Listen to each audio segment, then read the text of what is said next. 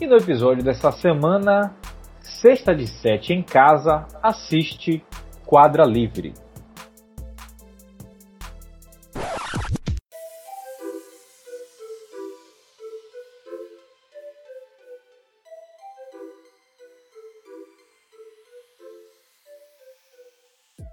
Saudações, caros ouvintes, sejam bem-vindos a mais um episódio do Sexta de Sete. E essa semana com o nosso episódio número 55, que eu gostaria de homenagear um dos meus jogadores favoritos de todos os tempos. Com certeza, quem já assistiu ele, nem que seja através de highlights, sabe o quão é, entretido você fica ao assistir esse jogador. O nome dele é Jason Williams, que foi campeão com o glorioso Miami Heat do nosso Luiz Felipe Moreira Rocha.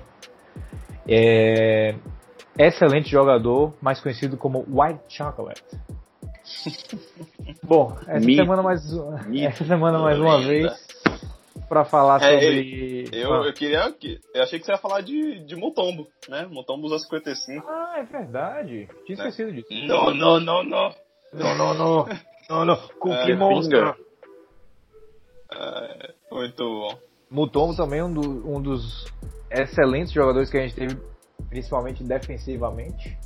Sim, sim. Também é um dos meus jogadores favoritos pelo fato dele ter jogado com o Allen Iverson no Philadelphia. Sim, verdade. Acho interessante da carreira de Mutombo, em que ele já estava um pouquinho mais velho, mas É, ele ainda dava né? aquele caldo. Bom, então é isso aí, pessoal. Mais uma semana do Sexta de Sete em casa, no famoso home office. Lembrando para você, pra você ficar em casa, se você pudesse cuidar com esse vírus, vamos ajudar a combatê-lo. É, mais uma semana, mais uma vez. É, nossas redes sociais, antes da gente começar aqui, Sexta de Sete, arroba Sexta de Sete, tanto no Instagram quanto no Twitter. É, sexta-de-7.gmail.com é o nosso e-mail e sexta-de-7.wordpress.com é o nosso site. Estamos disponíveis em todas as plataformas de podcast, inclusive no YouTube. Se inscreva em qualquer uma delas para poder acompanhar o nosso trabalho um pouquinho mais de perto. E essa semana, para conversar comigo sobre o documentário Quadra Livre, ele, Luiz Felipe Moreira Rocha. Fala pessoal, tudo bom? Esse documentário acho que eu fui o primeiro dos três a assistir.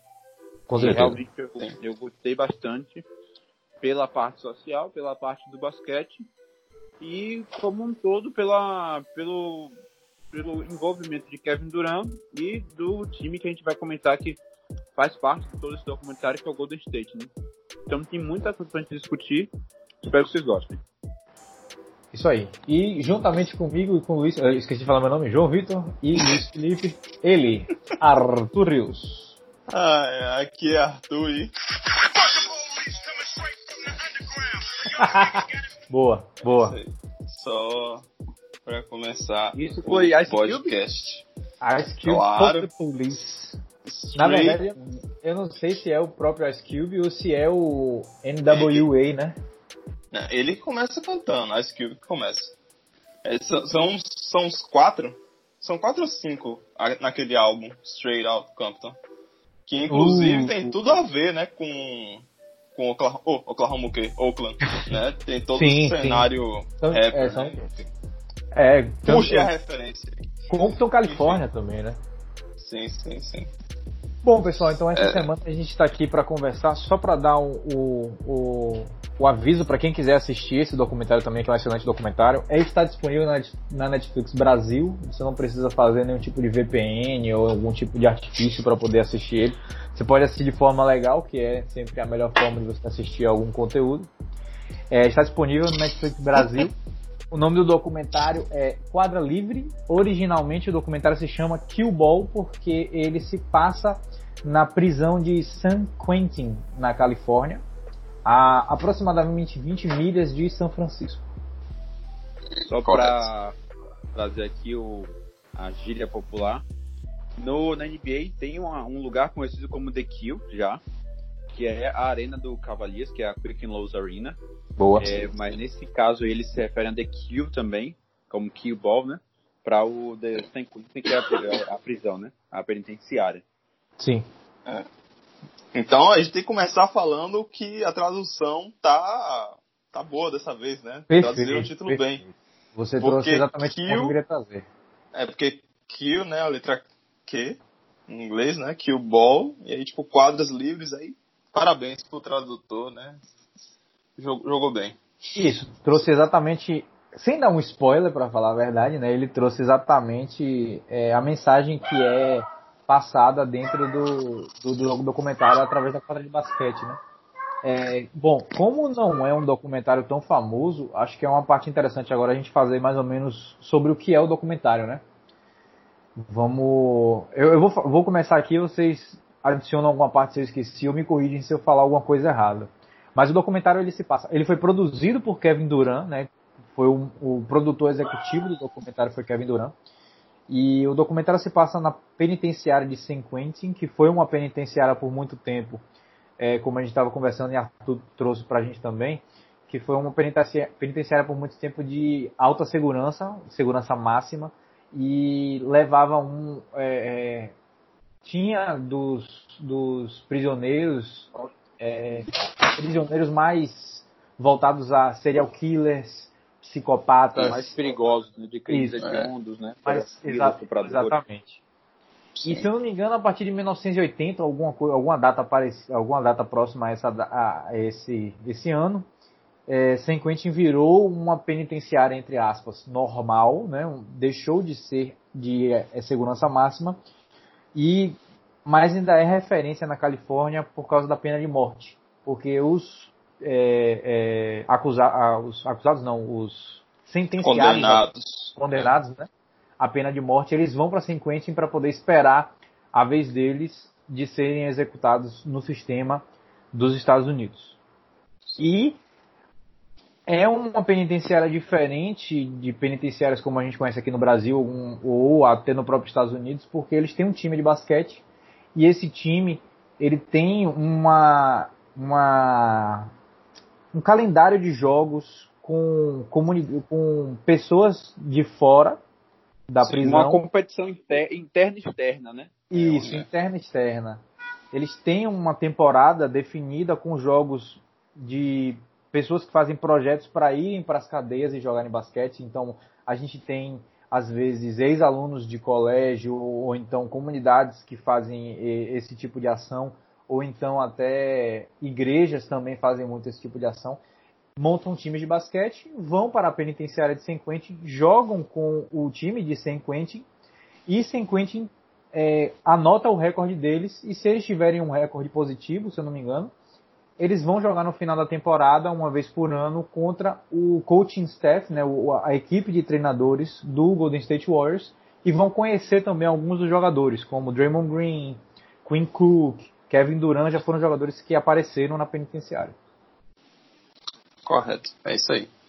Ah, bom, contou bom. o plot muito, muito, de maneira. Deixa eu só aí. puxar um pouco da história da, da, da prisão, para a galera entender a, a magnitude das coisas. É, é uma penitenciária que foi inaugurada em 1852 e é a mais antiga do estado da Califórnia.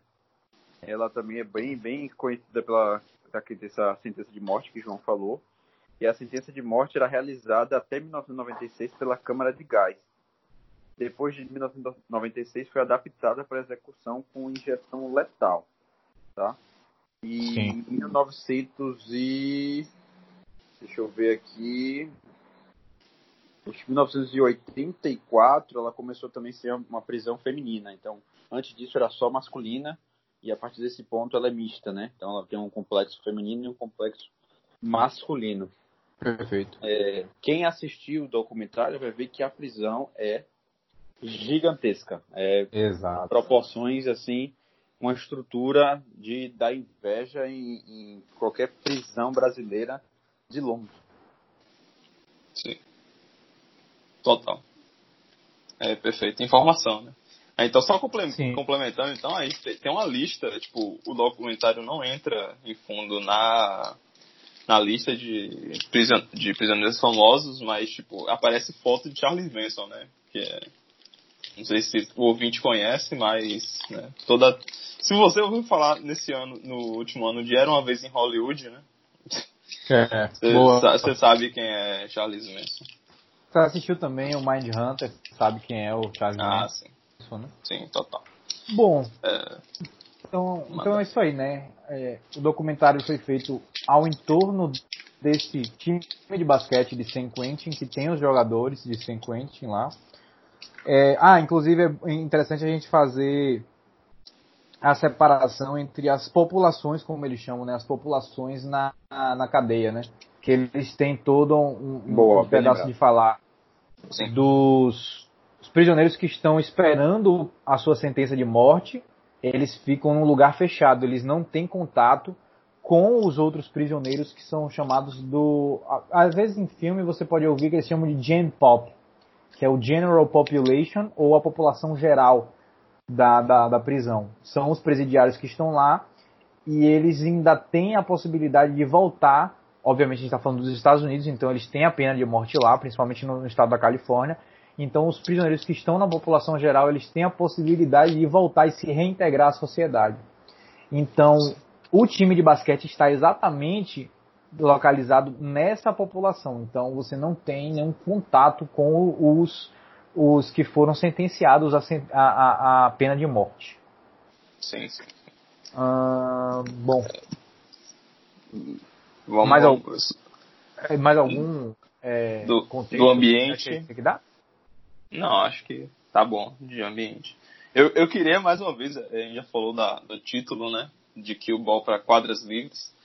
Mas falar que, tipo, não sei se vocês perceberam, mas a legenda, cara, diferente do, em alguns momentos de Last Dance, né? Provavelmente o tradutor não teve tanto tempo assim para fazer o trabalho dele, né? Que saía por semana.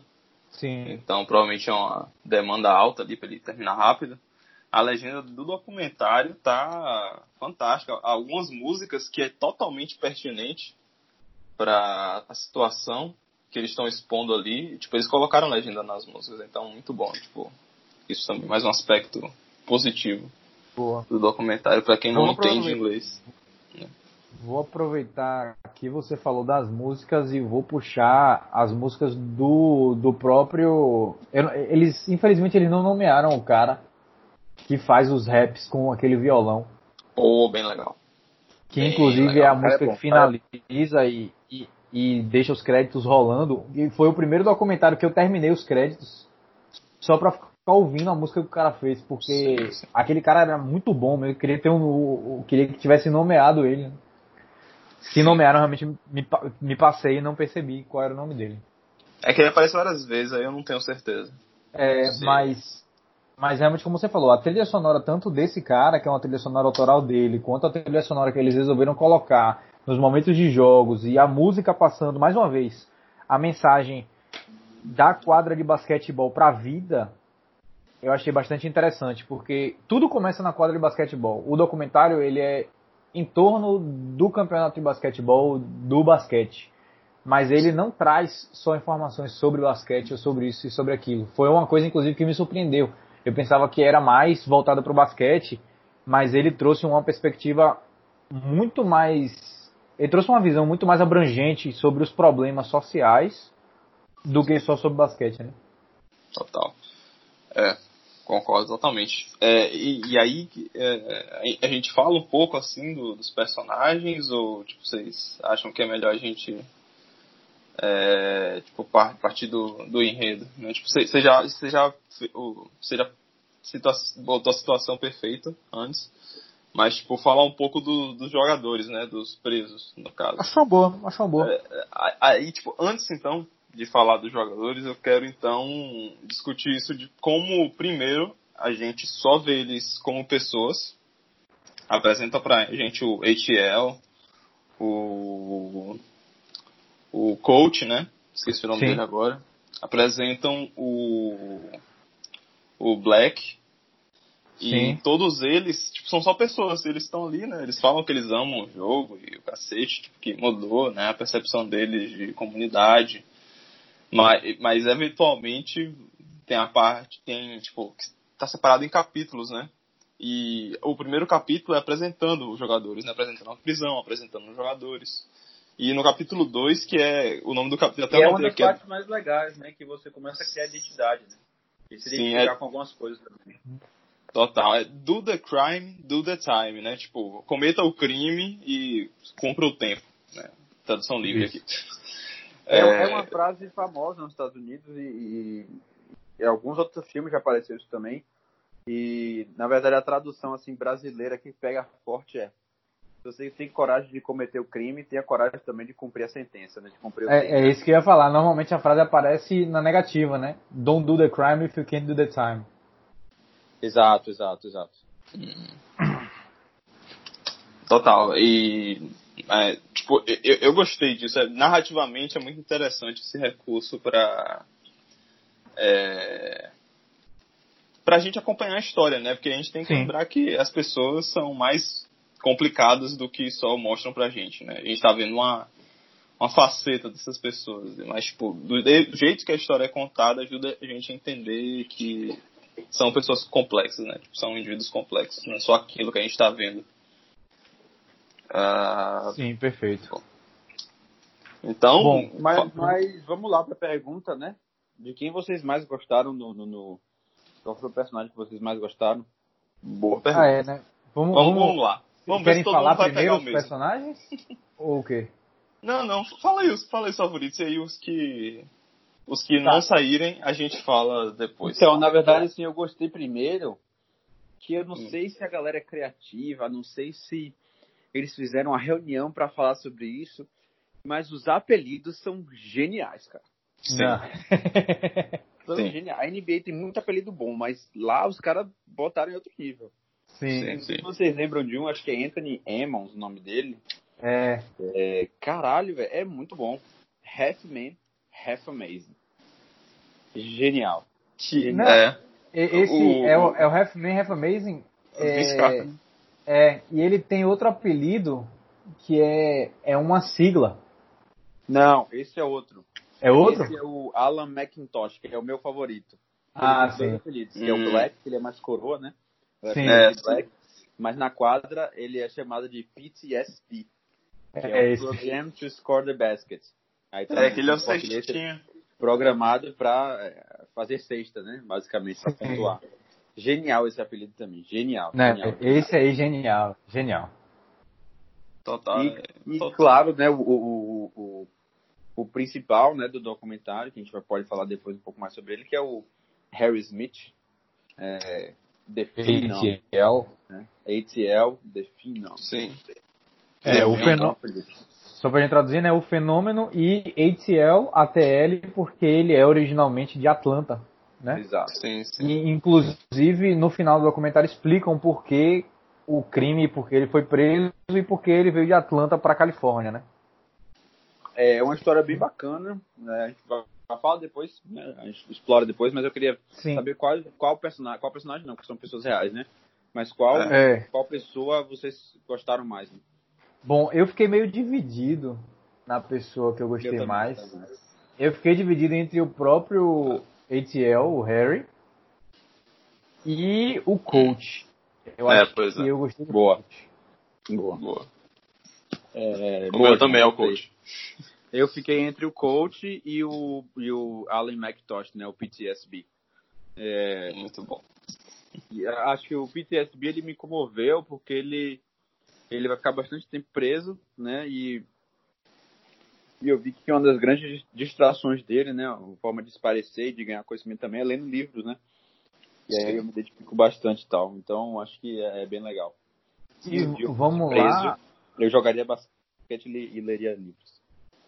E vamos Justo. falar do Alan McIntosh, porque ele foi preso e vamos aproveitar logo para fazer o link com o, George Floyd, né? A gente tem que fazer esse link aqui uhum, agora e falar é bastante sim. disso, porque o Alan McIntosh, para quem não assistiu o documentário, ele foi preso e ele recebeu, se eu não me engano, 21 anos ou a vida, né? Entre 21 anos e a vida de prisão, pelo simples fato dele estar segurando uma arma né? Ele foi abordado. Arma, na verdade. Ele, é, portar, segurar não, né? Porque pensei é. em inglês aqui.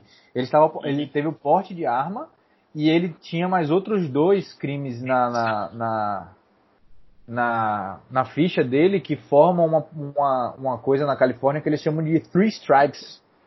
É eu acho você... que não é só na Califórnia, não posso estar errado, porque eu acho que eu já vi isso em alguns outros, alguns outros lugares, né, filmes ou, ou documentários. Acho que isso é, é uma coisa talvez seja em outros estados também, né? Que é o hat-trick. Que você, no, no terceiro ato criminoso, você tem sua pena atenuada, né? É. A, a sua sentença é aumentada e dificilmente você, você consegue recurso ou consegue sair facilmente.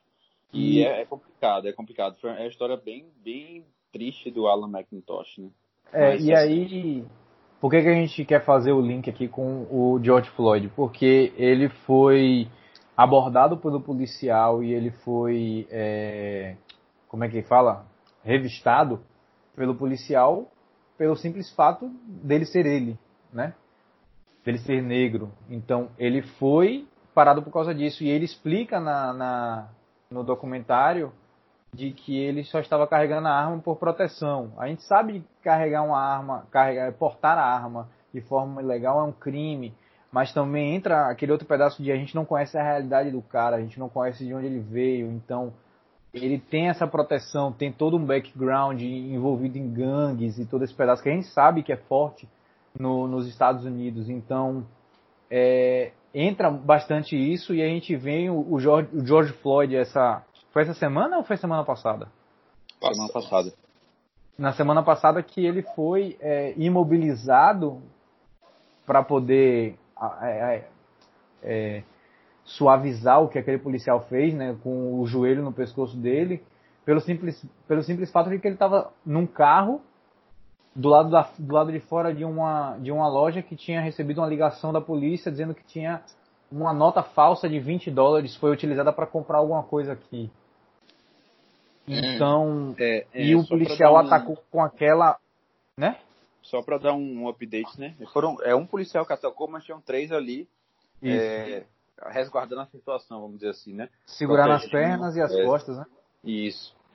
É, foi bem, bem degradante. Quem vê o vídeo, viu o vídeo e você se sente mal durante todo o vídeo. São, são é, quatro. São quatro é. policiais, não? Um no, são quatro um no pescoço. São quatro policiais no é, Todos foram presos, né? Enfim. Isso, eles foram Mas... presos e foram, foram é, sentenciados ou condenados a.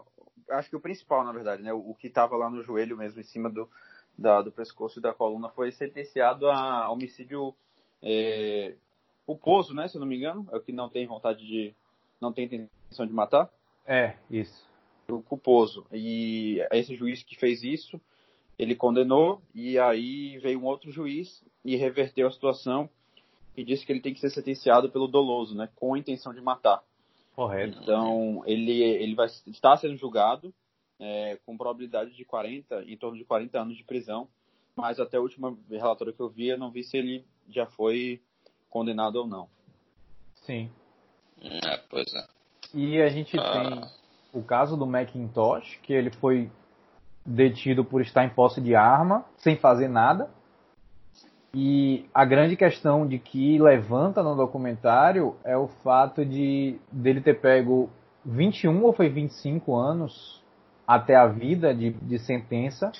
E ele fala, ele olha para a câmera e fala né, que ele pegou a mesma sentença, ou até uma sentença maior do que um assassino, Exato. sendo que ele não fez nada. Exato. Uhum. Então é entra, entra, entra, muito essa, essa questão, né? É uma crítica ao sistema, né? A forma que o sistema Tal, funciona. Talvez para alguns casos faça sentido, mas para esses casos dele não. Né? É, então, exatamente. O sistema isso. tem que ser reformado, né? Então já tem toda essa tem todo esse conceito implícito na, na mensagem, né? Que está passando. É, pelo, pelo que ele fala e pelo que a gente conhece também da nossa sociedade, né? Uhum. Sim. Não é todo mundo tem essa consciência. Bom falar, mas, mas deixa é. bem, bem claro para mim, pelo menos. É, minha Sim. opinião também. Não, não, não justifica tanto tempo de sentença. É. Com certeza. É, mas beleza. Falando, a gente, você falou já do Rafael Cuevas, que é o coach. Tipo, então, você é, falou que é o que você mais mim, gostou, né, João? Esse, é, esse pra mim é um dos melhores casos pra gente comentar. Uhum. E... Alguém quer contar ou quer que eu conte? Conte aí. Então, Manda. Rafael Cuevas, ele, desde novo, né, ele é um de descendência é, hispânica, né, mexicana, né, latina, vamos dizer assim. Sim.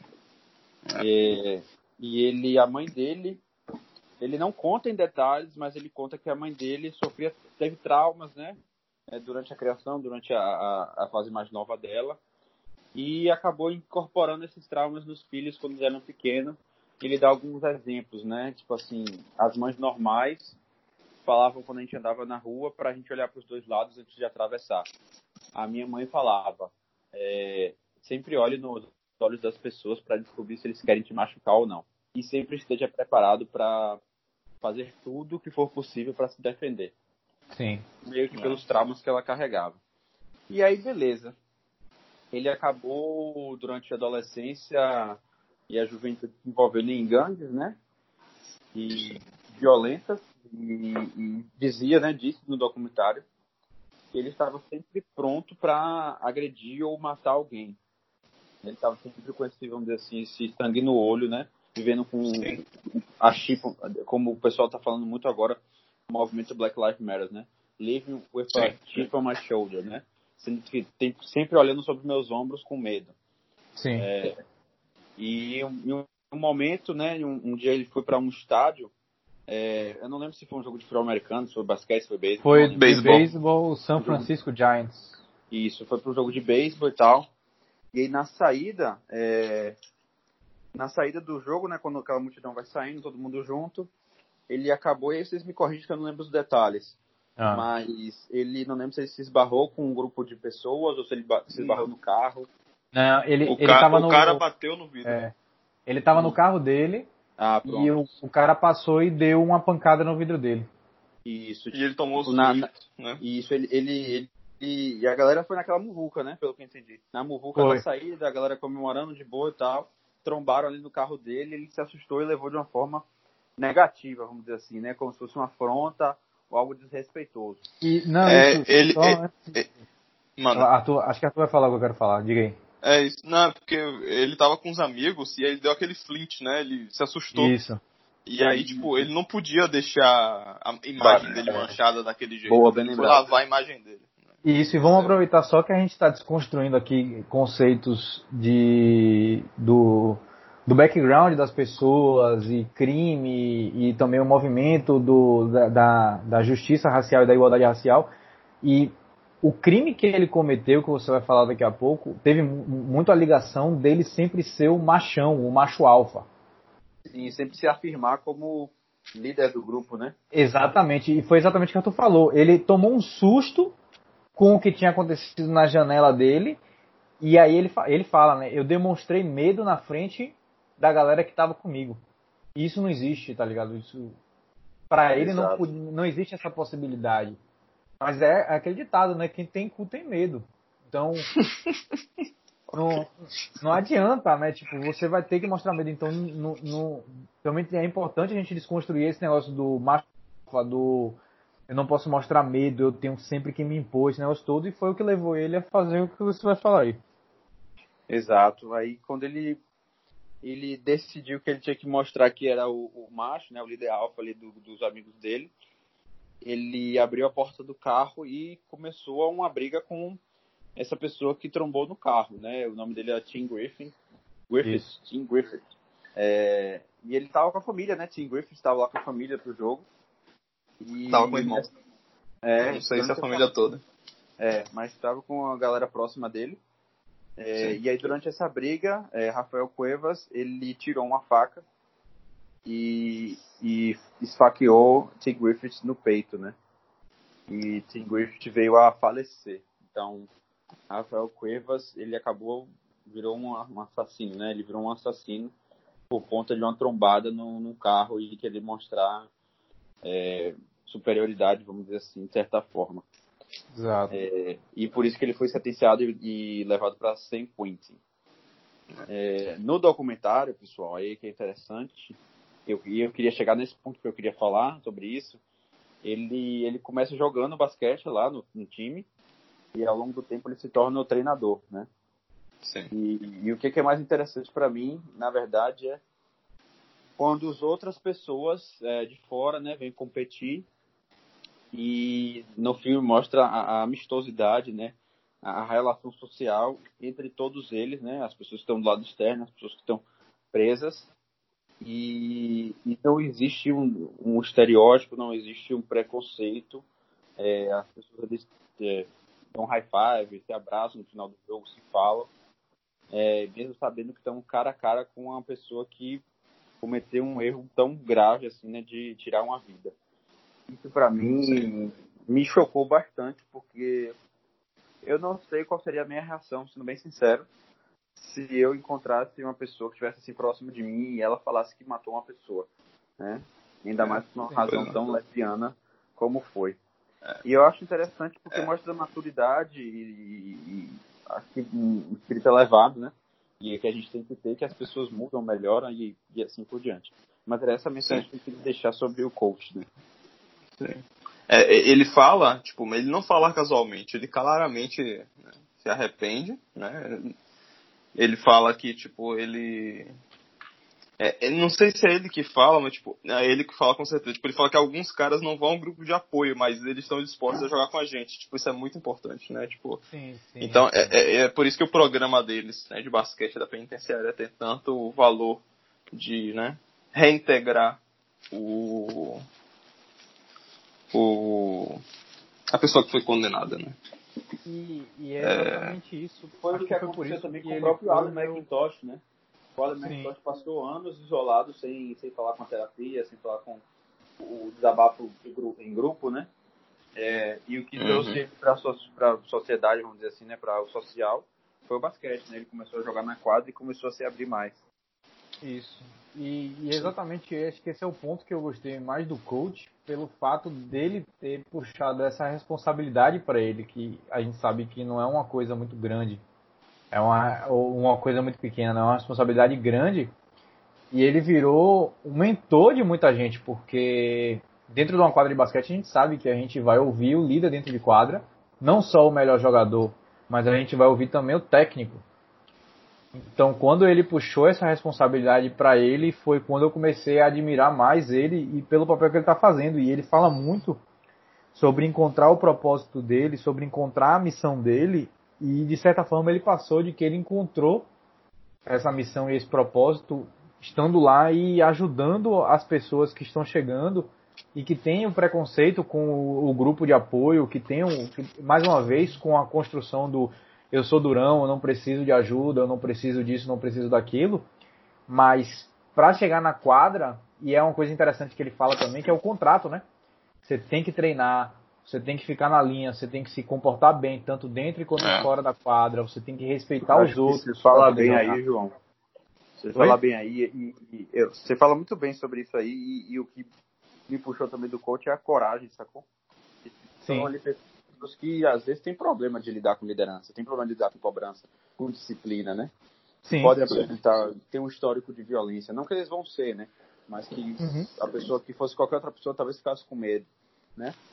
E, e aí ele tá ali, não, eu vou, eu vou, eu vou me dedicar para colocar essas pessoas na linha, porque eu acredito nisso, eu acredito no esporte, eu acredito que isso vai ajudar eles, vai me ajudar também. E acho muito bacana que ele conseguiu, né? Ele conseguiu o respeito da galera, conseguiu levar o time a, a temporadas com over 50%, né? Acima de 50% de vitória. Sim. É, e, porra, é, é uma tarefa muito difícil, muito difícil, muito difícil. É, não, ele, é absurdo. É, lidar com pessoa é muito complicado. Sim. É, principalmente, é, e tem, não sei quem é que fala, né, mas, tipo, quem, é, tipo, quem, quem você acha que, é, que você é para me falar o que fazer, né? Tipo, você, você também tá preso que nem eu. Sim, sim, sim. É, sim, é, sim. Só que, tipo, aí, toda a ideia de, dos grupos de apoio é exatamente, tipo, eles descobrirem entre eles, tipo, como melhorar, né? Todos os pedaços. Exato. Enfim, e, é difícil e, entender isso e crescer. E, e para mim entra exatamente. eu acho que o coach é a maior. É, não sei como especificar agora o que eu queria falar, mas que entra perfeito com o título agora, que é o Quadras Livres, entendeu? Que dentro da quadra, ele e todos os caras que estão no time, e é uma coisa que eles falam recorrentemente, no, não sei se essa palavra existe, mas de forma recorrente, no documentário, que é dentro da quadra eu sou legitimamente livre. Sim. Dentro da quadra. Verdade. E, e, e, e, o, isso é que é bacana no esporte, tá ligado? Isso é que é a parte mais interessante do esporte. É uma válvula Sim. de escape. E também não é só uma válvula de escape para diversão, é um negócio que ensina a disciplina. E tanto a gente vê, por exemplo, um cara como o Etiel, o Fenômeno, que era o melhor jogador dentro de quadra, mas toda hora a galera falando pra ele, você tem que confiar nos seus amigos, porque você não vai fazer nada sozinho. E a gente é já faz o paralelo. Não é um jogo individual. Exatamente, e a gente já vem e, e ensinando muito para ele também, porque o cara é acostumado a ser o melhor na vida dele inteira. Mas ele tem que confiar, o, o, não é só ele, é maior do que ele. Aí começa a, a aparecer diversas lições dentro de quadra. E é, acho que essa foi a parte mais importante do documentário, né? Trazer essa, essa abertura do que é a quadra e começa a se tornar a vida.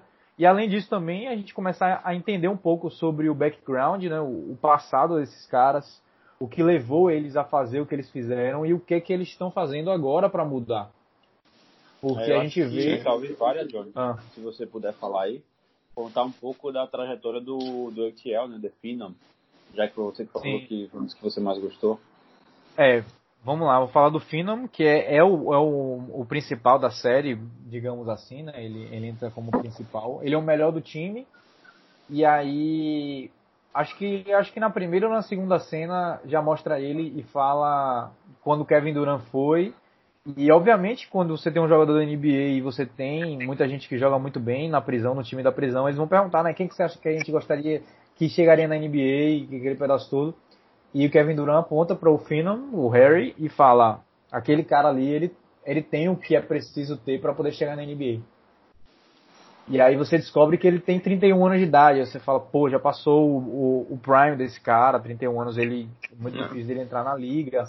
E aí vem a história dele, né? Ele é de Atlanta, dominou o high school, jogou com caras como Dwight Howard, Sim. era um recruta, é, um recrutado cinco estrelas no país, era um cara de, de Nelson. Recebeu uma bolsa para jogar numa universidade da Califórnia, foi assim que ele se mudou para Califórnia. E aí acontece aquele estralo de que a, a universidade resolveu mudar de caminho e não fazia mais parte do, dos planos da faculdade de ter o Harry. É, cortou ele, né, do, do, time. Isso, ele foi cortado e aí ele começou a se envolver, né, aquele negócio que eles começam a falar, né, eu fui pras ruas, comecei a me envolver com gangues, comecei a me envolver com coisas erradas, decisões erradas, e aí ele começou a trabalhar como, o que eles chamam de bouncer, né, no, nos clubes de striptease, que é aquele cara que... segurança, né? É, o segurança, é, é porque é um pouquinho mais que segurança que ele tem que ele tem que observar que ninguém está fazendo o que não pode fazer. Não pode tocar, não pode beber demais, não pode fazer isso, não pode fazer aquilo. E é normalmente aquele cara mais durão, e obviamente ele, ele era 6'6, né?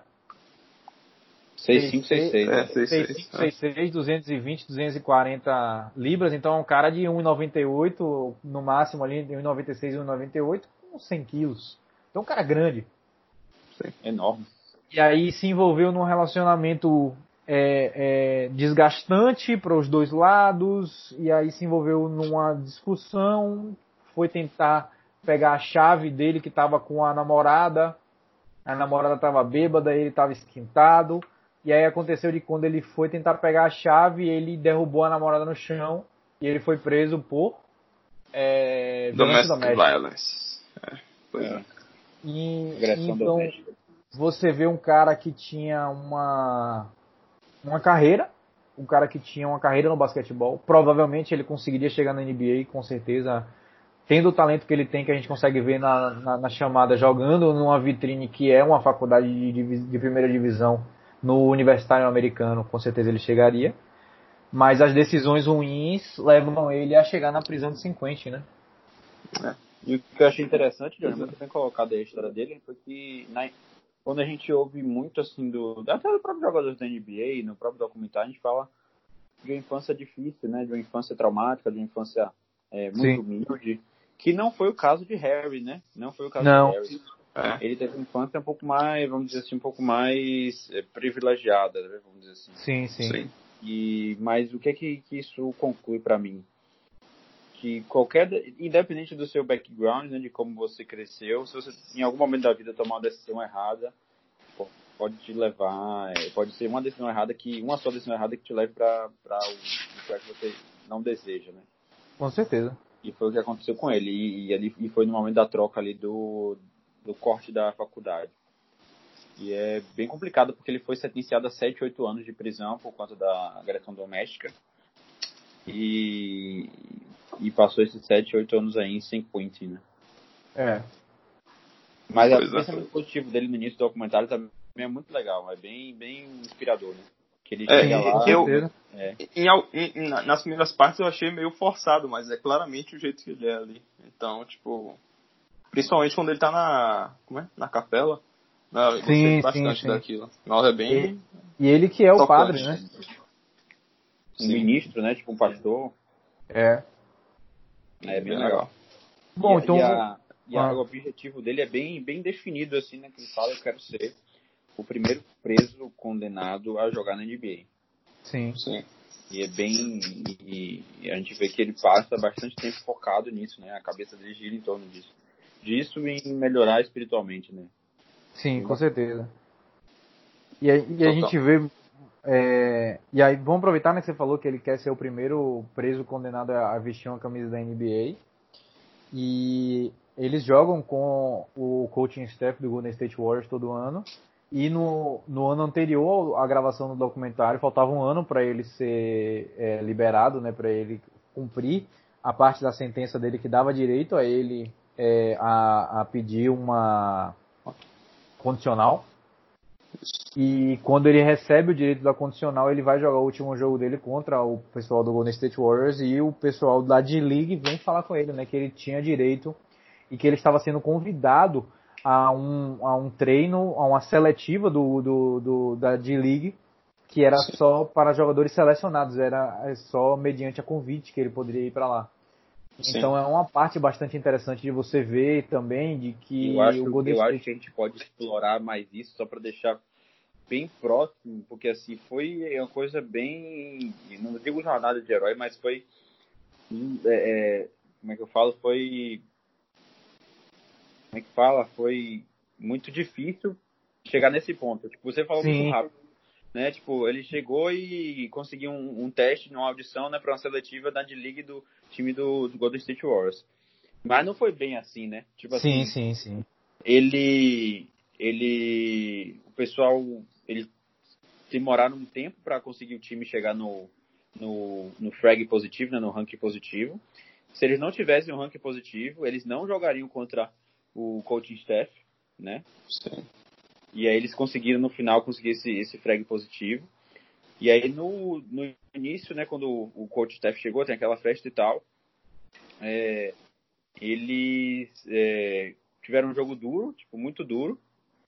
É, foi decidido no final, assim, e eles, acho que eles acabaram ganhando, né, me corrija se eu estiver errado. Ganharam, ganharam. Eles acabaram ganhando por uma margem pequena de pontos, com o Harry jogando algumas jogadas importantes. E no final, todo mundo se abraçando, comemorando e tal, tal. Passa algum tempo, assim, todo mundo conversando. Um dos caras do coaching staff do Golden State, que é um cara, até tem alguns caras conhecidos, tipo, tem um assistant coach que fica nos jogos, e se a gente vê lá, tem ele lá. É, e aí chama ele pro canto e fala, olha, a gente tem uma oportunidade para você jogar numa seletiva. Mas isso não era esperado por Harry. Acho que isso queria deixar claro no documentário. Sim, sim. Ele não, tipo, tava sabendo que tinha um, um, alguém ali interessado em abrir uma seletiva. Os caras fizeram isso de improviso, porque viram que ele jogava bem, sacou? Sim. Então, a esperança ele, dele era de sair, né? Era sair e é. batalhar por isso, né? Exato, é, se preparar e tal. É. E isso foi muito bacana, foi muito legal. Sim. Foi top, emocionante. E, e, é interessante também ver a postura do Golden State Warriors em relação a isso, né? De ter, uhum. além de ter esse programa, que é um programa. É, a, gente, a gente consegue elogiar o programa, mas a gente não, não tem noção do impacto dele, mas deve ser um programa, um programa sensacional. É, é em termos de sucesso, impacto, né? Sim, sim.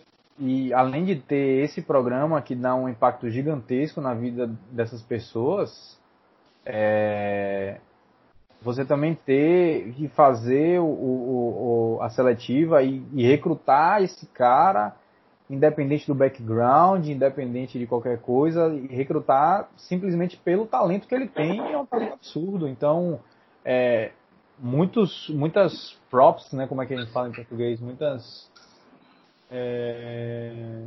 Parabéns mesmo, né, pro Golden State Warriors. Com certeza. Com certeza. Pra toda vez que a gente tacou fogo no Golden State, é. a gente tem que bater uma palma. Ah, com certeza. E, com e assim, Golden State, com certeza, uma, uma superação social. Mas a NBA como um todo é uma organização extremamente estruturada e direcionada para o bem social, né? Sim. É extremamente, Sim. acho que é, é, David Stern começou, deu a pontapé inicial nisso. E Adão para Desculpa aqui.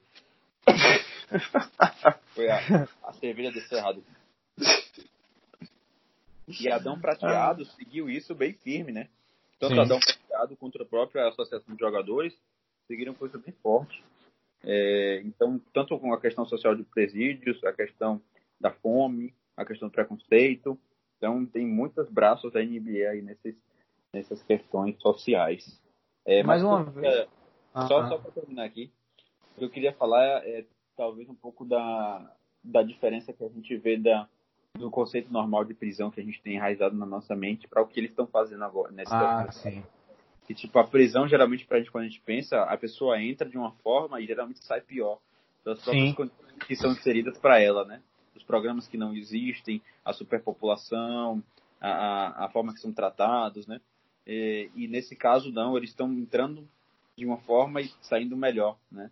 Sim, é, com certeza. é a ideia do, do presídio, né? O presídio não é para formar mais mais pessoas violentas e criminosas, sim para transformar pessoas que cometeram erros em pessoas que podem voltar para a sociedade de forma normal. E então, eu acho que é a, a, própria fase do, do ATL no final lá, que o cara vira para ele e faz assim, esqueça completamente que você esteja, esteve aqui. E aí ele fala e faz assim, aqui na prisão, né? E aí ele fala, não, isso aqui é uma coisa que eu nunca vou esquecer. Com certeza. Vai estar sempre marcada aqui, porque as lições que eu aprendi aqui.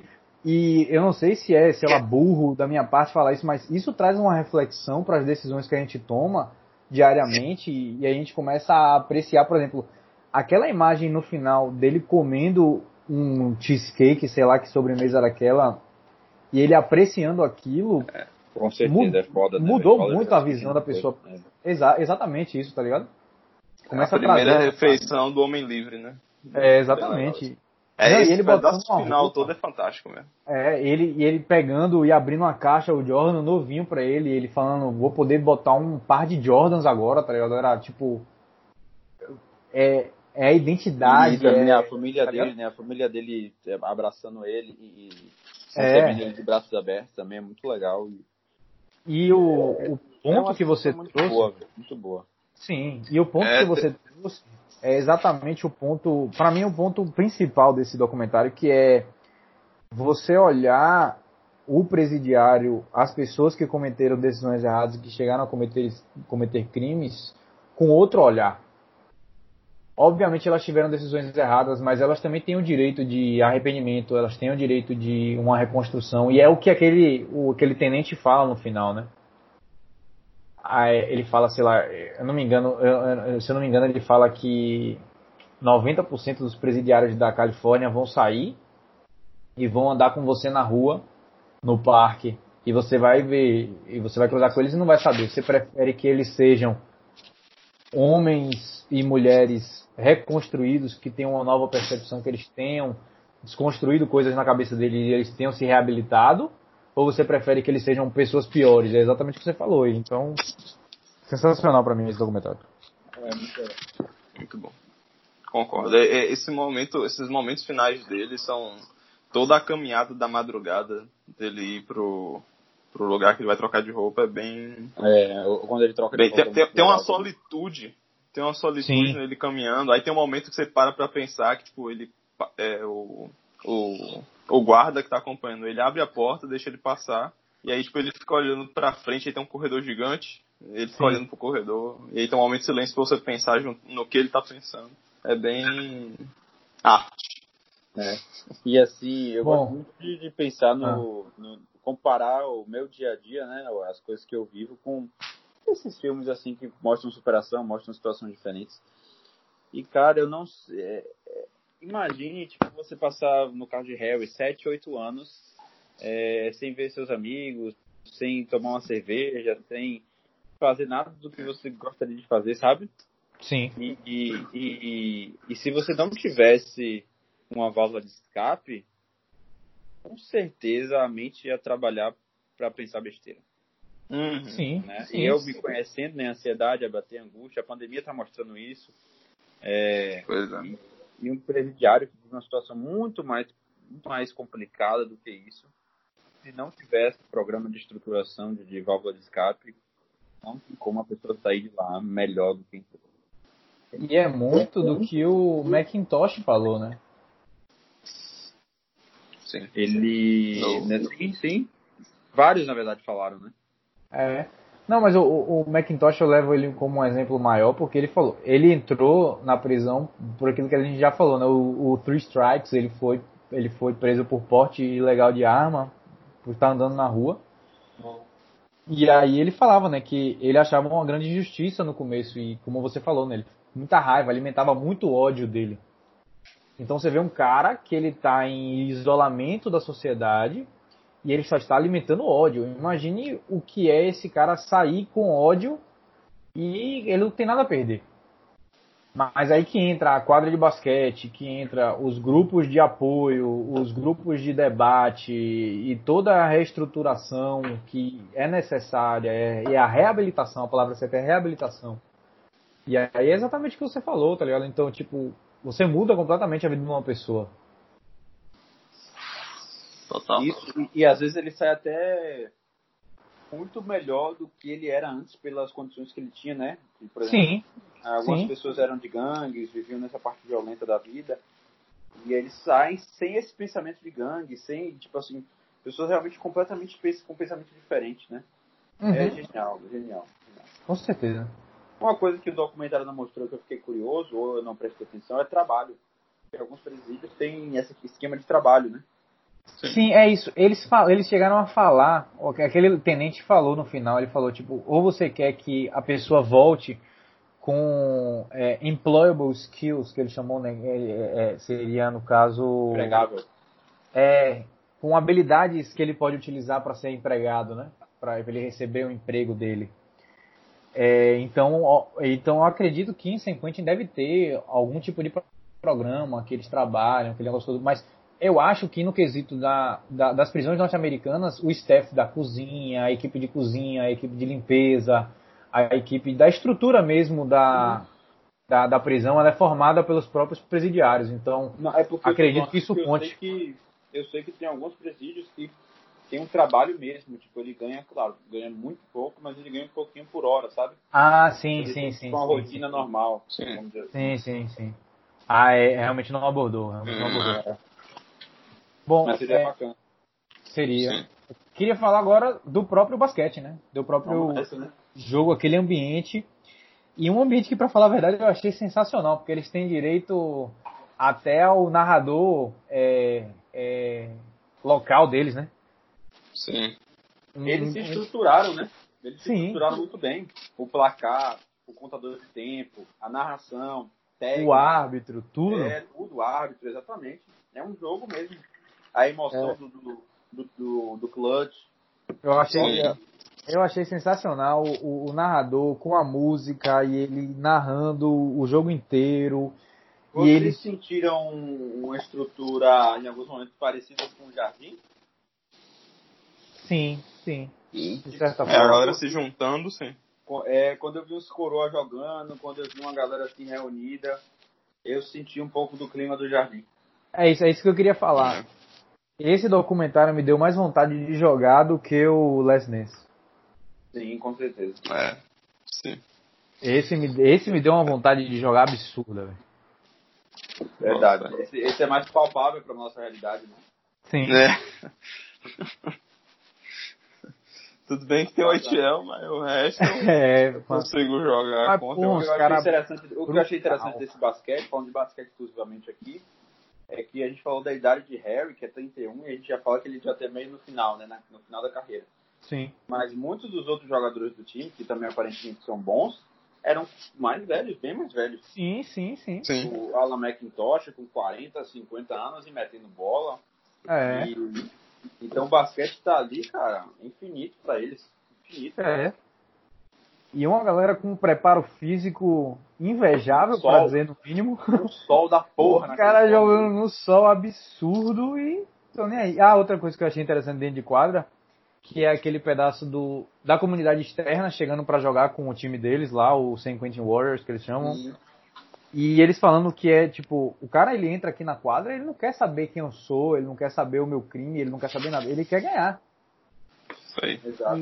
E, e uma parte que é interessante, né? É o respeito do esporte e o, é. a competitividade acima de tudo. A igualdade, né?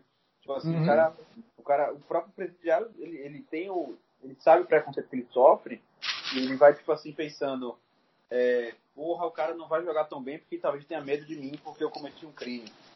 Porra nenhuma. O cara vai chegar lá e vai meter enterrado na cabeça dele e, pá, e vida que segue. Sim. Sacou? E aí tem aquele. Não, não jogue bem, não, fica aí. E tem aquele gordinho na final que ele fica xingando o cara do outro time. Ele passa o jogo inteiro xingando o cara do outro time, aí ele vira na, ele vira pra câmera e faz: "Pô, eu vou pra solitária se você continuar me filmando". é foda, é foda. Mas é o basquete é o basquete de rua, né? Vamos dizer assim. Sim. É um basquete de rua. É, mas eu, mas eu vi é uma organização muito grande, né? Não vi coisa de falta desleal. Não, não. É, Longe disso. E, e até o próprio, o próprio enfrentamento e as discussões que existem no jogo são normais, estavam sendo respeitadas. Uma Você coisa que eu não vi, cara talvez falando o documentário não quis mostrar, foi a ah. contestação contra o árbitro. Porque na própria NBA tem aquele jogador esquentado, né? Hum. Vai no árbitro, vai no ouvido ali, reclama, é. toma técnica, toma Verdade. Verdade. E nesse aí teve um respeito, pelo menos do, do que o documentário mostrou, né? É, um respeito em relação à arbitragem. Sim. E isso é bacana Sim. também, porque é. é. o que a gente chama de, de, de jogo igualitário, né? O que vale para um time tem que valer para outro, e quem tem o comando disso é, é o árbitro. Sim, Se o cara não respeitar o árbitro, o jogo não fica, não fica a outra parte interessante também é eles assistindo a final, né, da NBA. Ah, pô, isso é muito bom, velho. Isso Sim. é muito bom, cara. E aí o Macintosh o me representa contra, ali, né? Contra o time Golden State. E o Macintosh representa todo mundo aqui, né? Que ele pergunta assim: você quer que quem ganhe? Aí ele, ah, eu, hoje eu quero que o LeBron ganhe só pra eu ter um pouquinho mais de basquete. e aquele negócio, né? Eu não me interessa quem. Ele queria que o Warriors ganhasse, mas no final de tudo a gente quer ele sete jogos. Jogo 7, ele queria jogo é. 7. É. Sim. E é um sentimento nosso, né? É o time overtime, é, é o time jogo 7. Sim, com certeza. É mais jogo. Total. É top. É, é muito boa essa parte. Relembrar também o que aconteceu naquele ano também é bem legal. Porra, é foda. Lebron, coitado. É. Coitado. ah, tudo bem. Ah, o, enfrentar Durant e, e Thompson. Isso aí. Mais algum e, tópico? Ah, em mente não. A gente já falou do final, né? Ele saindo. A gente já é. falou. A gente falou do. do. Não sei se é pertinente a gente falar agora, mas, tipo, okay. tá, que provavelmente quem tá ouvindo o podcast já sabe que é a onda de protestos que a morte do, de George Floyd desencadeou, né? Sim. E a luta por direitos iguais. A gente só comentou o fato, né? A gente entrou com detalhe, mas só para é, complementar ainda mais, né?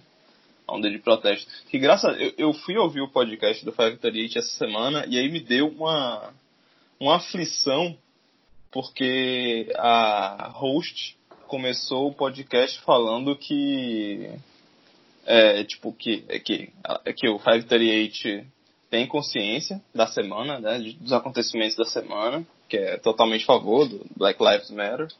Uhum. E que, tipo, se você se você não tiver problema em ouvir três pessoas brancas hoje, tipo, fica e ouvir a gente, mas tipo, mas se você não tiver tudo bem, vá fazer outra coisa e tal, enfim. Sim. É, achei interessante isso. Mas é, eu fiquei um pouco agoniado com isso, mas o Luiz tá aí, então tá tudo certo. eu sou, eu sou representante. É, é, então, eu queria e... só, antes de a gente, a gente decidir fechar sobre o documentário, a gente fala sobre isso. É, por mim. Beleza. Por eu não tenho mais nada do documentário Re pra falar. Recomenda? Né? A pergunta ah, recomenda? Recomendo demais. Eu acho que todo mundo deveria assistir. Se você é fã de basquete, é obrigatório. É, sim. Mas se você não é fã de basquete, é, é recomendável. Basquete, exato. Boa, João. Boa, muito bom. Porque é um documentário que ele realmente abre sua mente e, por exemplo, eu terminei de assistir ele e eu fui comprar um hambúrguer. Hum. E Sim. aí, a cidade tá vazia por causa do isolamento, todo aquele pedaço. Eu fui fazer só o take-out lá, né? Só fui pegar o hambúrguer. E é aquela, aquela famosa frase do Dominic Toretto, né? Uma. A, a, estrada vazia faz você pensar. Porra, é, pra mim a frase era outra, já. You don't turn your back on family. Também. e também tem aquela outra, né? Viva a vida é, é, um quarto de milha cada vez, não é? Ele tem várias Porra, frases. Mas essa frase do tipo. É, a estrada... tem, a, tem a melhor ah. frase de Toreto ainda, né? Qual é a melhor frase de Toreto? Quando ele abre os braços e fala. This Brasil. Ah, Brasil. This Brasil. é, ah, é. Essa frase do, do uma estrada vazia faz você pensar e tipo eu terminei de assistir o negócio e já saí de carro direto e, e traz uma reflexão muito bacana em você. Sim. Então. É, se você é, assistir é, levianamente, tipo, pra, com pipoca e tal, você não vai apreciar direito. Você tem que pensar não, sobre. Tem que focar, tem que focar na parada e tem que. E. E, e você não vai ter depois de assistir esse filme, eu, eu saí dele e, e, e, o filme seguinte que eu assisti foi Detroit, que é sobre o Riot de 68 em Detroit. Então, hum, hum Que aí é mais pesado ainda, né? Tipo, é sobre Sim. violência policial mesmo, enfim. Sim. E. Mas muito bom, João, que você chamou do. de Velozes e Furiosos, obrigado. Sempre que eu puder, eu vou colocar uma referência de Velozes e Furiosos. Sempre. Bom, vamos encerrar a parte do documentário aqui e vamos falar agora sobre os acontecimentos do, do caso de George Floyd, do movimento é, Vidas Negras Importam, para colocar em português, né? Movimento de é, da busca pela igualdade racial. E aí a gente já deixa aqui o, o acho que acredito que falo pela bancada, pelo pelo podcast inteiro, quando digo que o, o podcast Sexta de Sete apoia todo e qualquer movimento que acredita e como é que eu falo em português? E promove a, a busca pela igualdade racial. Então vamos começar a discutir agora o, o caso de George Floyd. Assina embaixo aí tranquilamente. Assina ah, embaixo também. Posso começar só com uma questão? Diga aí. Eu tenho um sentimento dúbio sobre as manifestações, tá? E assim, sendo bem sincero. Não pelo, pela campanha, pela bandeira, pela, pelo objetivo, mas pelo pela momento causa. que a gente vive. É, pela causa. Mas pelo momento que a gente vive. Sim. Porque é, é muita coisa acontecendo no mesmo tempo, cara. Sim. É muita coisa, seja na política, seja na saúde, seja na social. E assim, será que agora é o momento? Com certeza agora é o momento de, de, de, de dessa revolução. Mas eu tenho medo. Porque onde a gente vive, o momento que a gente vive no Brasil aqui, a gente está com os maiores números de mortes e contaminados de todos os tempos em relação à Covid. Não teve nenhum Sim. outro país que teve tanta morte e tanto contaminado em um dia. Sim. E isso me deixa na dúvida, né? É uma preocupação que eu tenho, e eu sei que outras pessoas têm também. É, e a máscara por si só não vai ser eficiente numa aglomeração grande que a gente está tendo com as manifestações. Mas eu sei que a manifestação tem que acontecer. Por isso que eu tenho esse sentimento dúbio, sabe? É um, é um, não sei, quase como um paradoxo. É um dilema. É um dilema, né? Pois é. É, é realmente uma, uma, situação difícil. É, o, o modelo para. Então, só um comentário. O modelo de previsão para a cidade, né, de a Twin Cities, a, a curva estava começando a ficar de boa, né? Tava começando a ficar naquele ponto que ia começar a descer. Só que, tipo, agora atualiza, o, a própria universidade de Minnesota atualizou o modelo deles e, tipo, já tá, a curva já começou a subir de novo de previsão, por causa dos protestos né, e aglomerações. Né? É. E, bom, é, o Luiz falou é totalmente pertinente. Realmente é muita coisa acontecendo ao mesmo tempo. É, é, mas que... é aquela frase, né? What a time to be alive. Porque. É.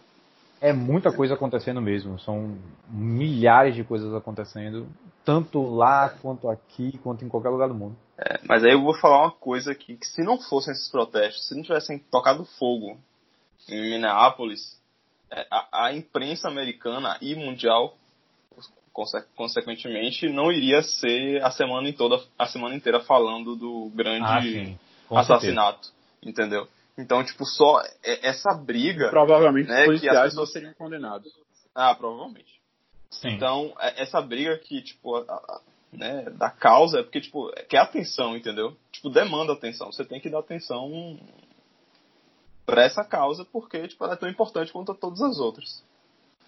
Tem consequências, né? Tem o, o efeito colateral que é, né, a gente viu que é alguns negócios, tipo, negócios de comunidade que foram queimados também, tipo, da própria comunidade local, né? porque, por exemplo, tocaram fogo no Target lá. Target é uma, uma grande. É, é uma rede. Né? Complicado, né? né? É, é, difícil, mas é uma rede gigante, né? Rica e cacete então. Tocaram fogo hoje, não sei se foi hoje ou ontem, mas tocaram fogo no, no negócio da Amazon, não foi? só não sei onde foi. Eu não é. sei se tocaram fogo ou se pegou fogo só, né? Enfim. Mas tem, tem, esse outro lado dos protestos, né? Violentos, no caso. Né? Sim. Que aí é outra discussão muito interessante aqui. Que. É. Vou puxar pra... primeiro o primeiro ponto então, que você falou, né? É. Que é da atenção.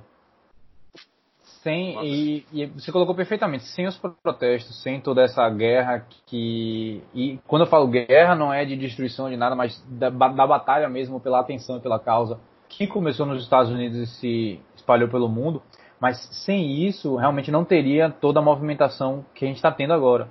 E a gente consegue ver isso. Eu, eu, vou, eu vou, trazer mais para o lado dos Estados Unidos porque a gente acompanha um pouco mais é, é, as notícias de lá, porque aconteceu o caso lá. Mas obviamente a gente tem repercussão no mundo inteiro.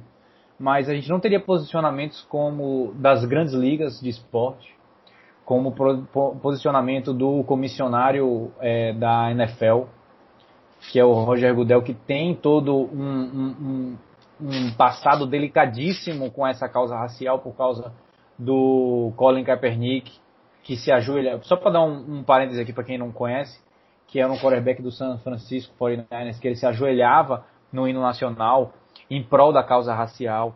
É, e, e, perdeu seu emprego, foi boicotado pela liga e é, ele próprio já se posicionou, a liga se posicionou, a NBA mais uma vez se posicionando como sempre, atleta se posicionando. E a gente viu uma coisa engraçada, entre aspas, né, uma coisa, uma coisa bonita, que foi o próprio Michael Jordan, que é um cara que ele prefere ficar de vez em quando é, mais low profile, mais na dele, como a gente viu no documentário, a gente comentou aqui no Sexta de Sete, ele resolveu doar nada mais nada menos do que 500 milhões de dólares. Para essa causa. Então é, é, é e tipo, eu fiquei curioso, inclusive, para onde vai esse dinheiro. Tipo, porra, é muito interessante porque tipo vai para até para pessoas que estão em tipo, situações de emergência por causa da Covid também. E também vai pra galera para liberar, né? Porque a galera tá sendo presa. Sim, né? sim. Por causa dos protestos. Perfeito. E vai para liberar a galera também, pagar fiança, o cacete, bem interessante. Então, é, muita gente fica olhando o lado negativo, o lado mais é, é, negativo das, das, manifestações que vai existir, porque a NFL é um grande exemplo disso. A, a, a manifestação pacífica já tentou, já, tenta, já, já teve tentativa dela ocorrer, com Kaepernick ajoelhando, com os jogadores ajoelhando durante o hino, e não deu certo. Lembrando então, que Kaepernick ah, ajoelhou exatamente por causa de violência policial. Né? Sim, tem uma entrevista dele, né? Ah, hum. diga aí. Não, só pra lembrar o caso do próprio Bennett, né? Michael Bennett, do é, linha, linha defensiva do Seattle. Sim. Ele foi preso e, tipo, maluco, né? Não teve, enfim, né? Tem vários casos, mas de jogadores que foram presos ou né, sofreram abuso da polícia.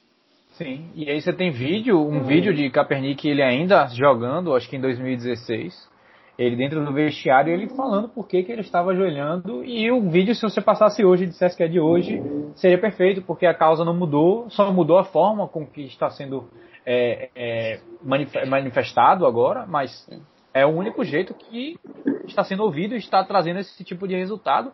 onde você tem uma pessoa só doou 500 milhões de dólares. E isso é uma contribuição fora da curva. Sim.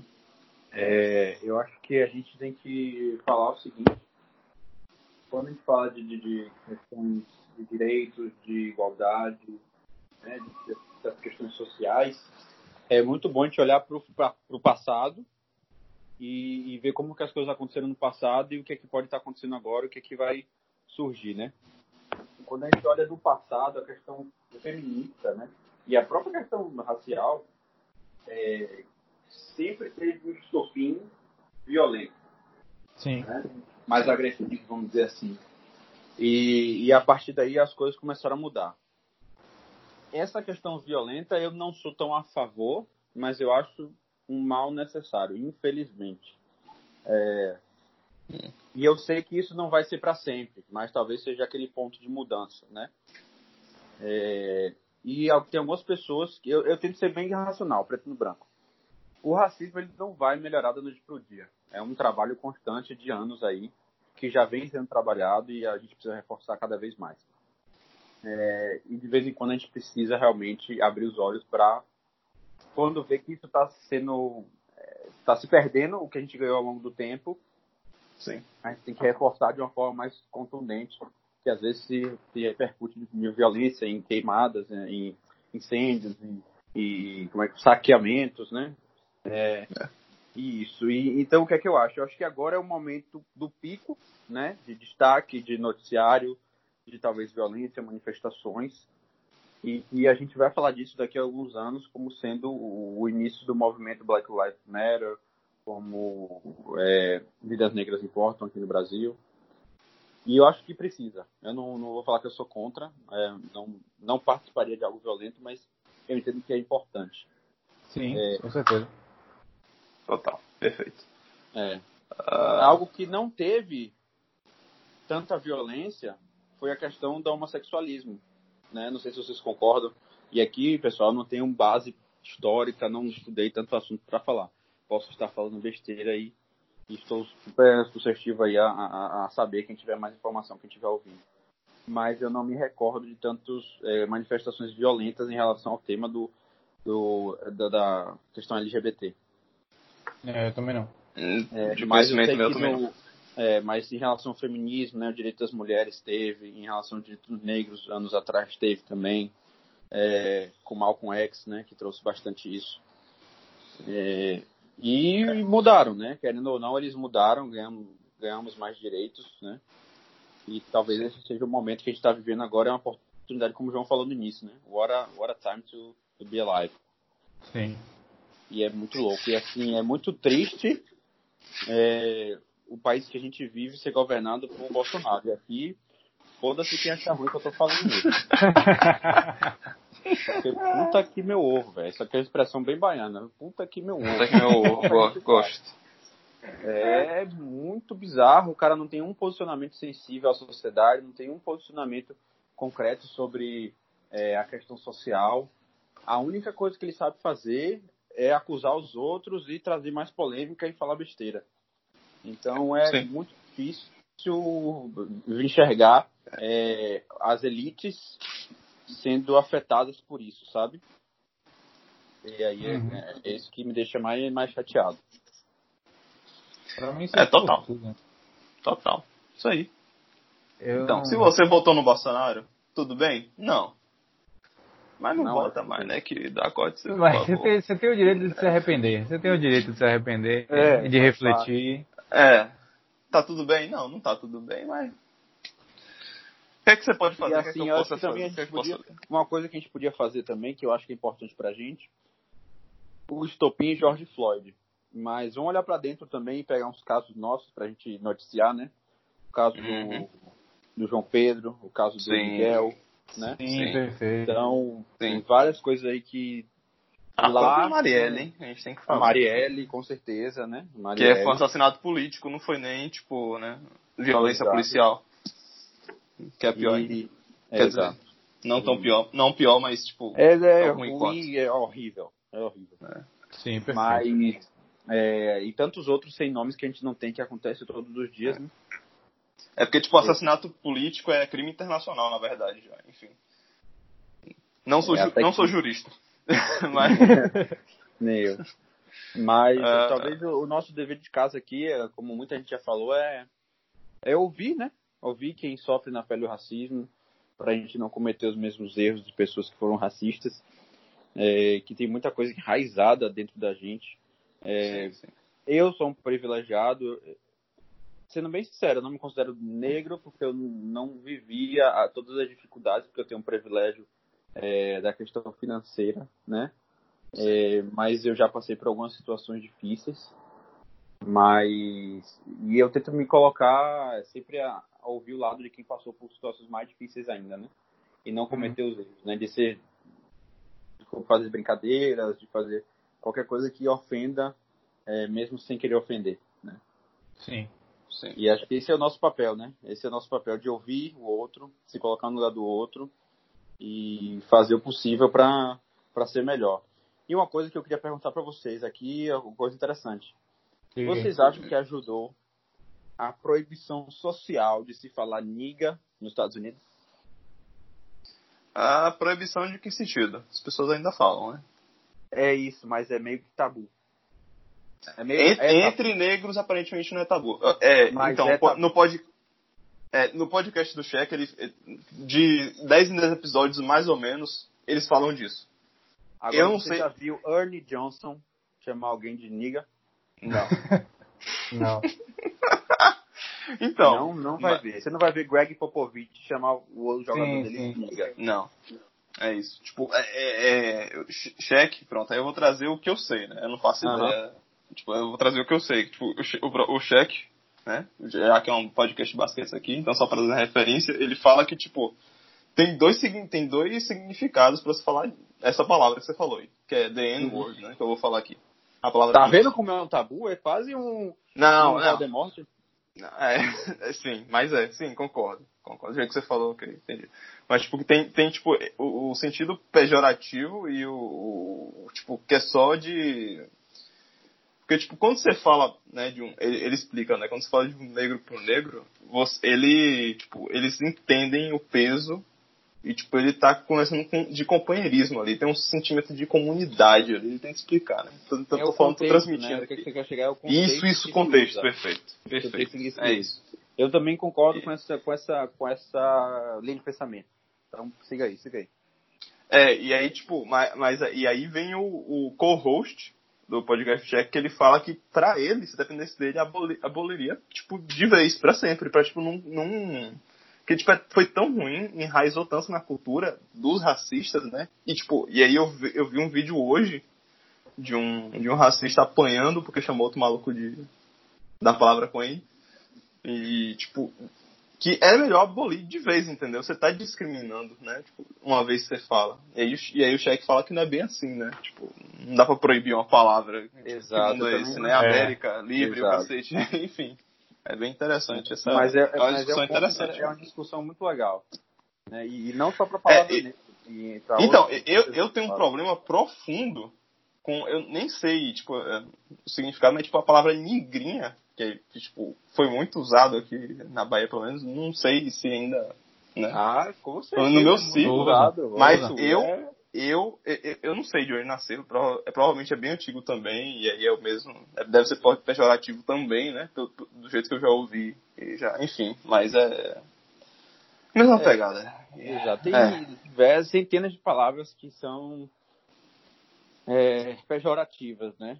Tanto raciais quanto de, de, de, peso, estereótipos físicos LGBT, que são muito complicadas. Mas ah, negrinha é. usa-se muito ainda, Vertu. Nigriagem. É, é, é, é. é usa aqui muito. principalmente usa muito. Ah, na Bahia é foda. É. Mas é isso, é uma discussão que eu queria trazer para saber a opinião de vocês aí, que eu acho que é, interessante. É, mas tipo, não vai sumir nunca. Tipo, no rap, rap os caras vão falar mesmo. É porque, tipo, é, principalmente quando o tema do rap é luta racial, eles vão falar. Sim, com Entendeu? certeza. I'm not your N-word. Não é, tipo, enfim, enfim, é bem, bem interessante a discussão. Ai, ai.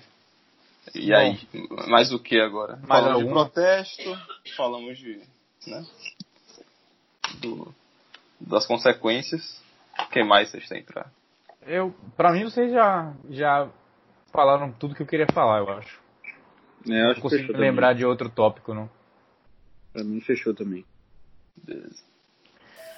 Bom, então é isso aí, pessoal. Com uma hora e 19 de gravação, eu vou encerrar o podcast dessa semana. É, podcast importante, podcast bastante interessante. É, mais uma vez, a recomendação do documentário. É, quadra livre no Netflix. Mais uma vez, o convite à reflexão em todos os âmbitos que estamos vivendo na, no, nos dias atuais. E muito obrigado a você que ouviu o podcast até aqui. Vou lembrar nossas redes sociais, arroba 637 no Instagram e no Twitter, 637.gmail.com e o 637.wordpress.com é o nosso site. Estamos disponíveis em todas as plataformas de podcast e no YouTube também, então se inscreve em qualquer uma delas para poder continuar é, sabendo que dia sai o podcast, que podcast que vai sair e tudo mais. Bom, obrigado mais uma vez e até a próxima semana. Luiz? Luiz? Valeu, galera. Desculpa, eu tava com o microfone. é, não, eu queria. Gostei bastante do, do podcast. Acho que a gente trouxe é, conteúdo, né, entretenimento e, e temas importantes. É, e vamos, vamos fazer o possível, cada um dentro né, de suas limitações, para é, vencer o racismo, vencer qualquer discriminação, né, seja ela qual for. E vamos também continuar falando de basquete, que é uma coisa que nos une, né?